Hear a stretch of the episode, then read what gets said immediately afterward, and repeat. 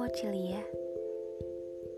Tapi kebanyakan orang manggil aku dengan sebutan Oci. Oh iya, aku suka sekali dengan menulis. Eh, iya, aku menulis semua cerita tentang aku sendiri. Tentang rasa di mana aku sedang senang, sedih, haru, marah, jatuh cinta, bahkan patah hati. Dan aku rangkum semuanya dengan cerita. Dengan tulisanku yang mungkin saja bisa menjadikan aku pelajaran agar lebih tegar untuk menghadapi sebuah masalah.